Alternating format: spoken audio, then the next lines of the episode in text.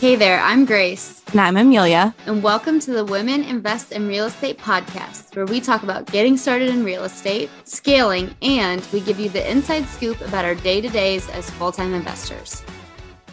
Interested in learning how to double your cash flow without the headache of turning your property into a hospitality based short term rental? Introducing Midterm Rentals. Register for our self guided midterm rental profit academy course, where we walk you through step by step how to identify, analyze, furnish, market, and self manage a midterm rental. Sign up at womeninvestinrealestate.com slash MTR Profit Academy and use code podcast for $50 off today.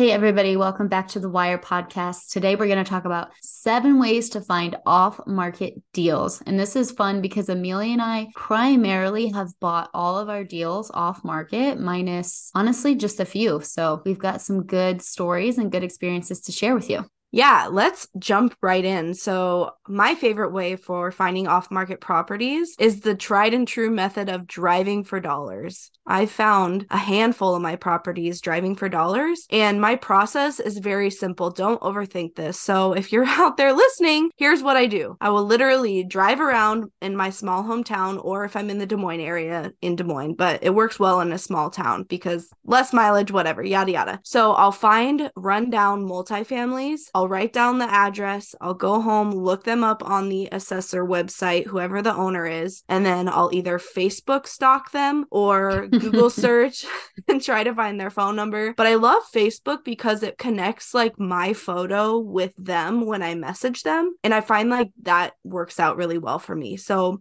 once I figure out who owns it and I contact them, I simply just say, Hey, I saw your property at 123 Main Street. I am an investor in the area and was wondering if you had considered selling. And then the conversation starts from there. Do you know how many properties you've found driving for dollars? Oh man, that's a good question. I, I know your triplex, right? Two triplexes for sure, and a couple single families. So it's hard when you're like on the spot trying to think about it. I honestly I forget some of my properties, which is so weird, but I literally am like, wait, oh yeah, I own that property. Probably like five. I also like the Facebook angle because, especially in a small town, when you can see, oh, this person has a mutual friend, or this person went to school here or works here, it makes it seem like it's not like a robot or some like scammy or non serious inquiry. It's like very like, no, I want to buy this. Let's talk. This is who I am. Absolutely. Yeah. Of the two triplexes, one I found the owner on Facebook and knew them through like a friend of a friend of a friend. And then the other,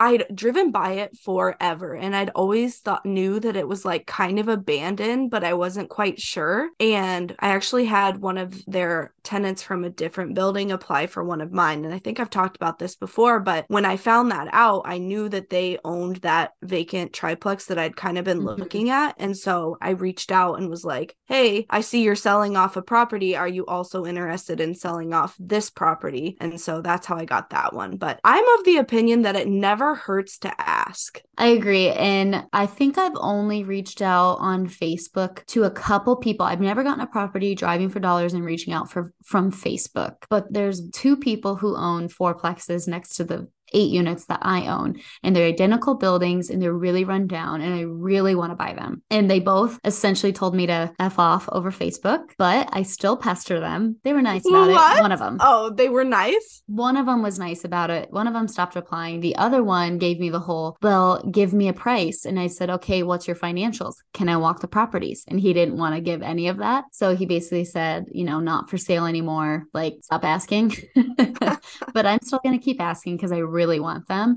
And the other guy, I found his phone number somehow because he was a contractor. And I text him every three or four months and he never replies and he has his read receipts on. But one of these days, I know he's going to reply. I just know it. And I'm going to get that property. You just stay after it. You got to stay after it.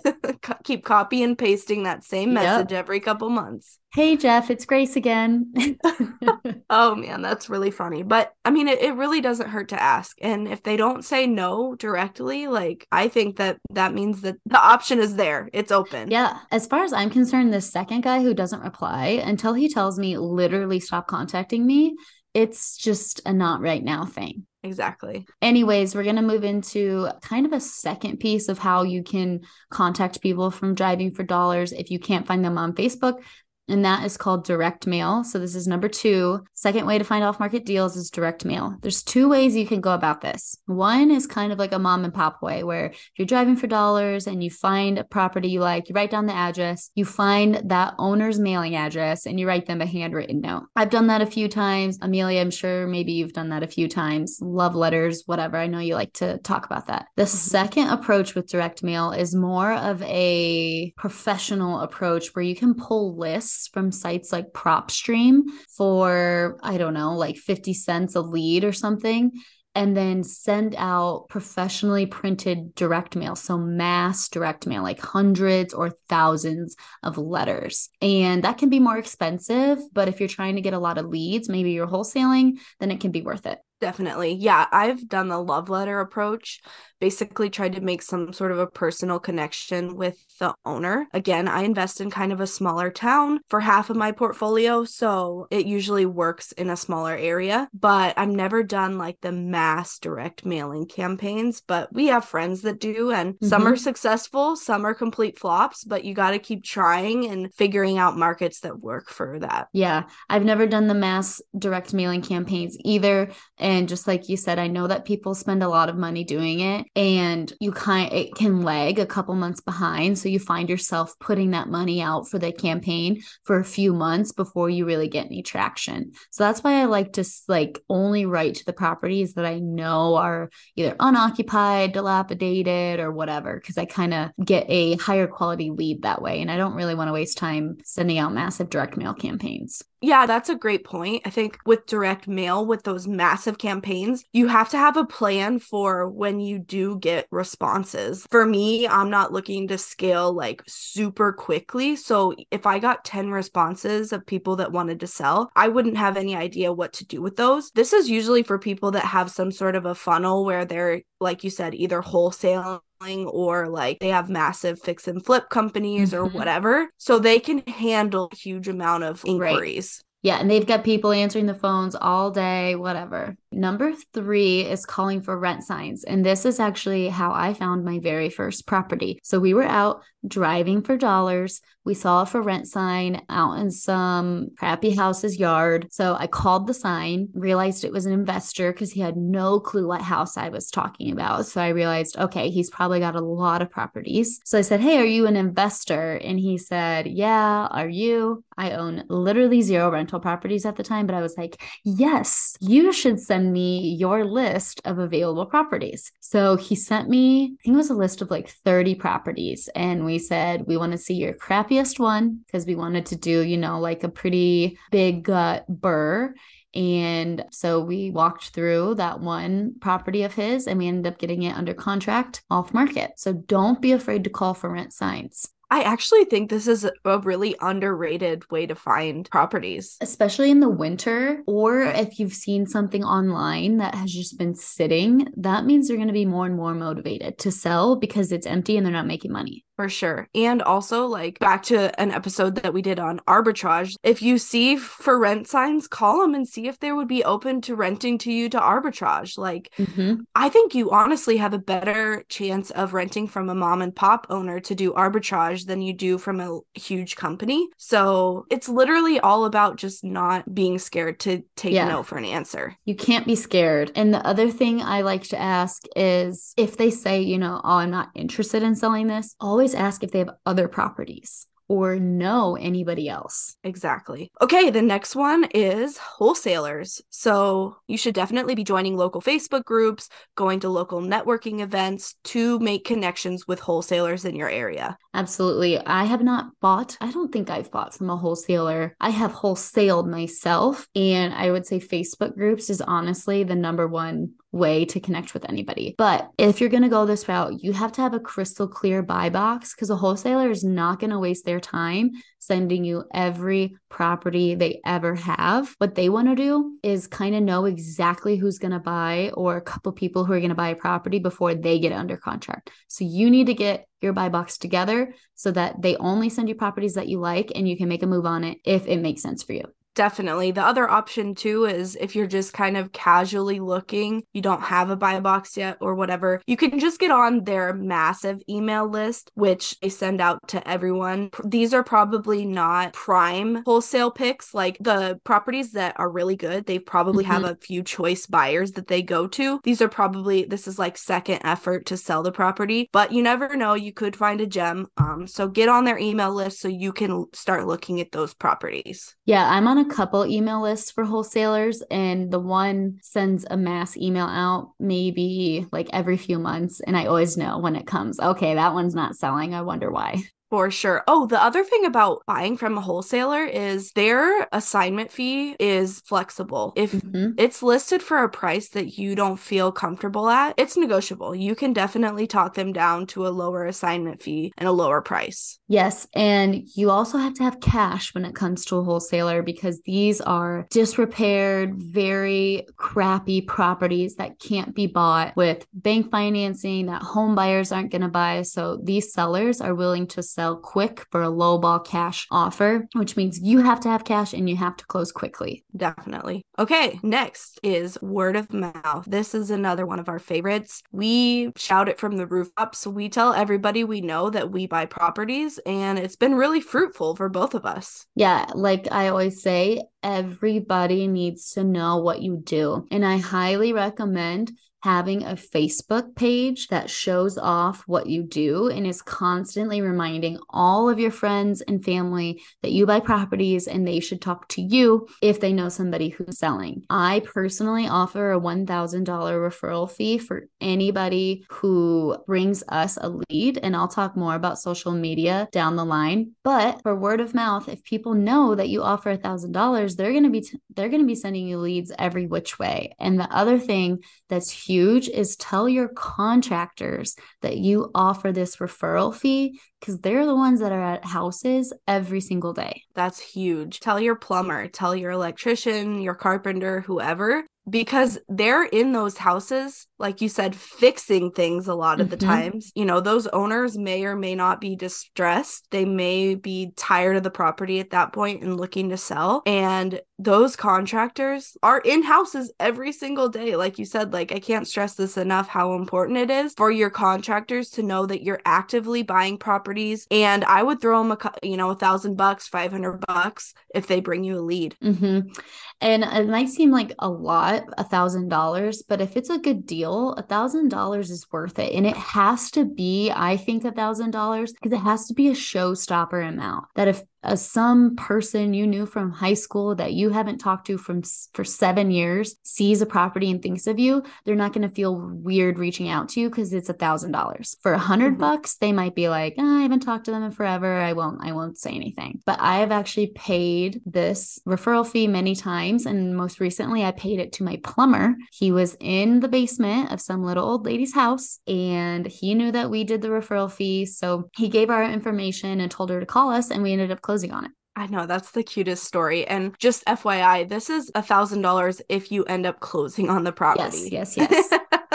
it's not just if you bring us a lead and we inquire about it, it, it has mm-hmm. to close. And you have to keep in mind, people are going to start sending you stuff from the MLS, stuff that you've already seen, and you just have to know you're gonna you're gonna get a lot of stuff that's junk leads, but you might get you know a great deal here and there. So I think you should definitely tell everybody you know, and definitely tell your contractors that you're buying, and don't be afraid to remind them. I was just gonna today, I was like, I should really email or text like all the contractors I've worked with and just remind them, like, hey, I got a thousand dollar check waiting for you if you find me some good deals. I love that. Yeah, I think I've probably found five deals at least just through word of mouth for one way or the other. That's directly talking to the person who sold me the property or a friend of a friend of a friend who I somehow made that connection with. It manifests itself in so many ways. Oh, this is actually my favorite story. Side note, I'm going to tell you guys how we bought our very first short term rental. I actually stayed at the property with my boyfriend a couple of years ago. Um, it was my boyfriend's parents' friend's cottage in a lake town. And this was before I was ever even investing, but I had the investing itch. I knew that I that's what I wanted to do. And so after we stayed there, it had a ton of potential for a short-term rental. So I I said, tell your friends that whenever they're ready to sell, I will buy this property from them. And 2 years later, I think 2 years later, yeah, they were ready to sell and they contacted me directly and we put it under contract well under market value. Got a great deal on it. They didn't have to go through any frills of dealing with a realtor. They left whatever furniture they wanted to leave, etc. Mm-hmm. But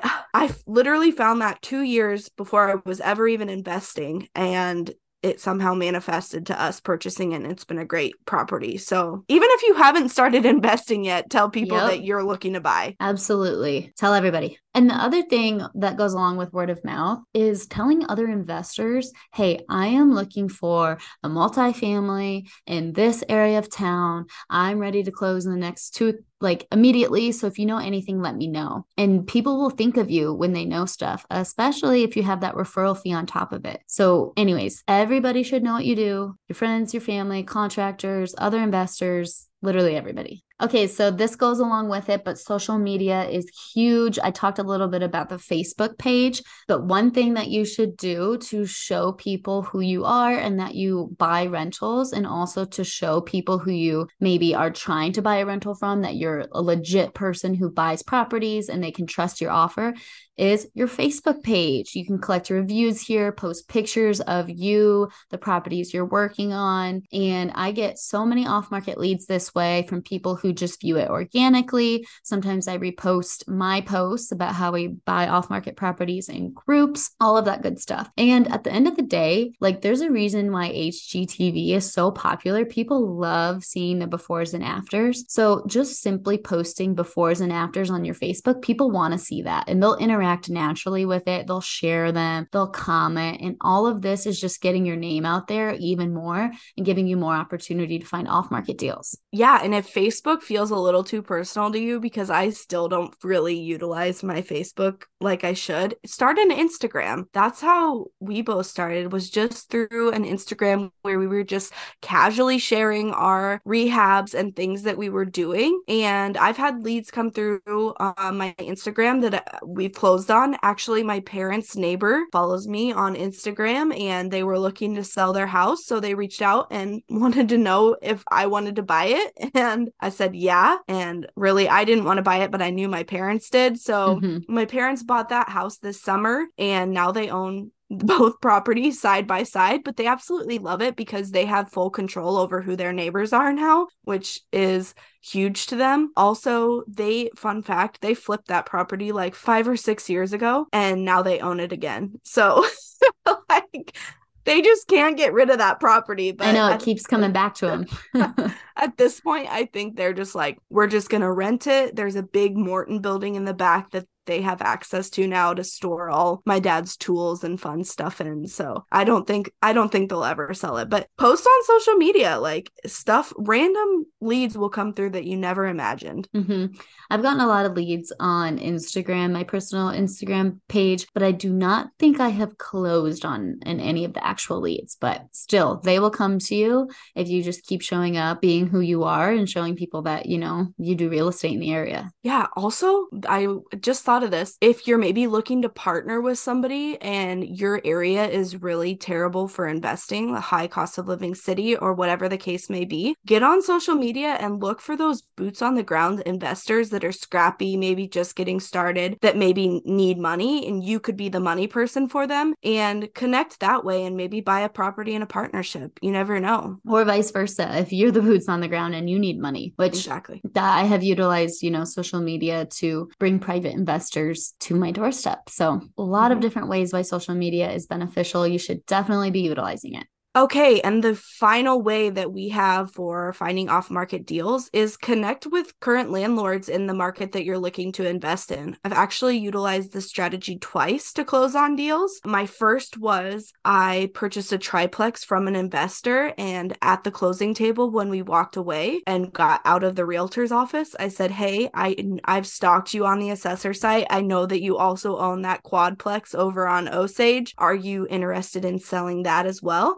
And he said, yeah. And so he worked out a deal there where he didn't have to pay the realtor's commission and, you know, it was super easy, didn't have to list it or whatever. The other way I found is through Facebook. I saw a landlord post that he was selling one of his properties. And I again looked that property up on the assessor website and backed in to find out that he owned multiple properties. So I called him and said, Hey, I see you're selling that one property. Is there any chance that you're maybe selling all of your properties? And if so, would you be interested in selling them all to me in a package deal? And he was. And so that's how I bought four of my single family homes. He sold them all to me in a package. So again, great deal for him. He got a decent price, didn't have to list individually, and didn't have to pay a realtor commission. Yeah, that's huge. And the lesson again is you never know until you ask. And Amelia mentioned this earlier, but calling tenants who, you know, apply to your rental and maybe I know your your tenant had hinted at you that the landlord was selling or I can't remember yeah. that situation. Yeah. Okay. Yeah. Actually, I found three properties because yeah, I had a tenant apply for a property, and the reason for moving, what he said on his application was his landlord was selling the current property. So again, got on the assessor site, looked it up, and saw that he owned another property, which I already knew about. But I called him and asked if he wanted to sell that one too. Yeah, you whipped out that phone real quick. Yep, I'd I'd had my eye on that big monster triplex for a long time, so it worked out. Okay, so moral of the story, off-market properties, sometimes they're hard to find, but if you just keep your eye out, you're constantly putting yourself out there, you're constantly asking questions, they will come to you. Absolutely. We hope you enjoyed this episode and we will catch you in the next one. Thanks so much for tuning in. If you loved today's episode, please leave us a five star review wherever you listen to your podcasts. And don't forget to check us out and join our community at womeninvestinrealestate.com and follow us on Instagram at wire with two eyes dot community.